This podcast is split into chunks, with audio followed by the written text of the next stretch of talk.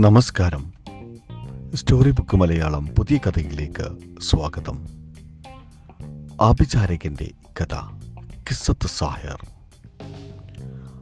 അഞ്ചു മുഴം വലുപ്പമുള്ള വെളുത്ത തുണി കൊണ്ട് തലയിക്കെട്ട് നീളൻ കുപ്പായം വിരലിൽ ചുവപ്പുകലുള്ള വലിയ മോതിരം കയ്യിൽ ജപമാല ആഫ്രിക്കയുടെ തടിച്ച ചുണ്ടുകളും നീളം താടിയുമുള്ള ഒരു മധ്യവയസ്കൻ.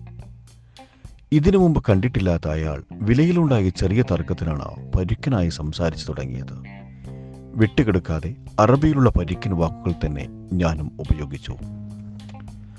ആഫ്രിക്കയുടെ വന്യതയിൽ കയർത്ത് സംസാരിച്ചിട്ടും അയാൾ തോറ്റുപോയപ്പോൾ കയ്യിലുള്ള ജപമാല ഒരു പ്രത്യേക താളത്തിൽ പിടിച്ച് കീസയിൽ നിന്ന് ചെറിയ കുപ്പിയെടുത്ത് അതിലെ വെള്ളം കയ്യിൽ ഒഴിച്ച് ജപിച്ച് എന്റെ കണ്ണുകളിലേക്ക് എറിഞ്ഞു. ആഭിചാരം. സിദ്ധൻ. ആഫ്രിക്കൻ ചുട്ടുകോഴിയെ പറപ്പിക്കുന്ന സിദ്ധൻ. കടയിലുണ്ടായിരുന്ന യമനികളും പാകിസ്ഥാനികളും ഭയം കൊണ്ട് കണ്ണു തള്ളി. ലോകത്തെ ഭയപ്പെടുത്തുന്ന മാരണം നേരിൽ കണ്ടിട്ട്. അയാൾക്ക് തിരിച്ചു കൊടുക്കാൻ ഒരിക്കൽ വാക്കുകൾ പോലെ എന്തോ ഒന്നിനു വേണ്ടി ഞാൻ തിരഞ്ഞു. തൊണ്ണൂറുകളിൽ കേരളത്തിന്റെ തെരുവുകളിൽ ശാസ്ത്ര സാഹിത്യ പരിഷത്തിന്റെ നാടകത്തിൽ തിമർത്താടിയ സിദ്ധൻ വേഷത്തെ ഞാൻ ജിദ്ദയിലേക്ക് രണ്ടായിരത്തി പതിനഞ്ചിലേക്ക് ആവാഹിച്ചു വരുത്തി. സിദ്ധനായി കൈകൾ താളത്തിൽ ആകാശത്തിൽ വട്ടം ചുറ്റി മന്ത്രങ്ങൾ പെറുക്കിയെടുത്ത് അയാളുടെ കണ്ണിലേക്ക് എറിഞ്ഞു. ബൂം അപ്രതീക്ഷിതമായ പ്രത്യാക്രമണം അയാളുടെ കണ്ണുകളെ ഭയപ്പെടുത്തി. വർദ്ധിച്ച കോപത്തോടെ അയാൾ പുറത്തേക്ക് നടന്നു. കടയിൽ നാടകങ്ങളുടെ അരങ്ങേറ്റം കണ്ടുനിന്ന യമനികളും പാകിസ്ഥാനികളും ഭയത്തോടെ എന്നോട് പറഞ്ഞു. അയാളോട് പോയി മാപ്പ് ചോദിക്കാൻ.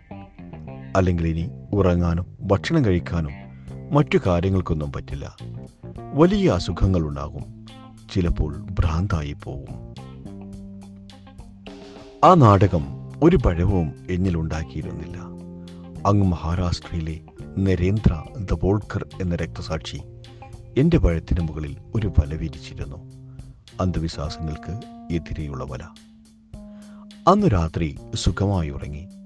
രാവിലെ കട തുറക്കാൻ വേണ്ടി വന്നപ്പോൾ കടയുടെ മുന്നിൽ നിലത്ത് ഒരാൾ ചമ്രം പടഞ്ഞിരിപ്പുണ്ട് അയാൾ ആഫ്രിക്കൻ സിദ്ധൻ. എന്നെ കണ്ടപ്പോഴേ കരം ഗ്രഹിച്ച് കരഞ്ഞ് മാപ്പ് അപേക്ഷിക്കാൻ തുടങ്ങി. ഇന്നലെ ഉറങ്ങിയിട്ടില്ല. ഭക്ഷണം കഴിച്ചില്ല. മാത്രമല്ല വല്ലാത്തൊരു വയറുവേദനവും മാപ്പാക്കണമെന്ന് പറഞ്ഞ് കരച്ചിലും പേച്ചിലും Hakim Bengor.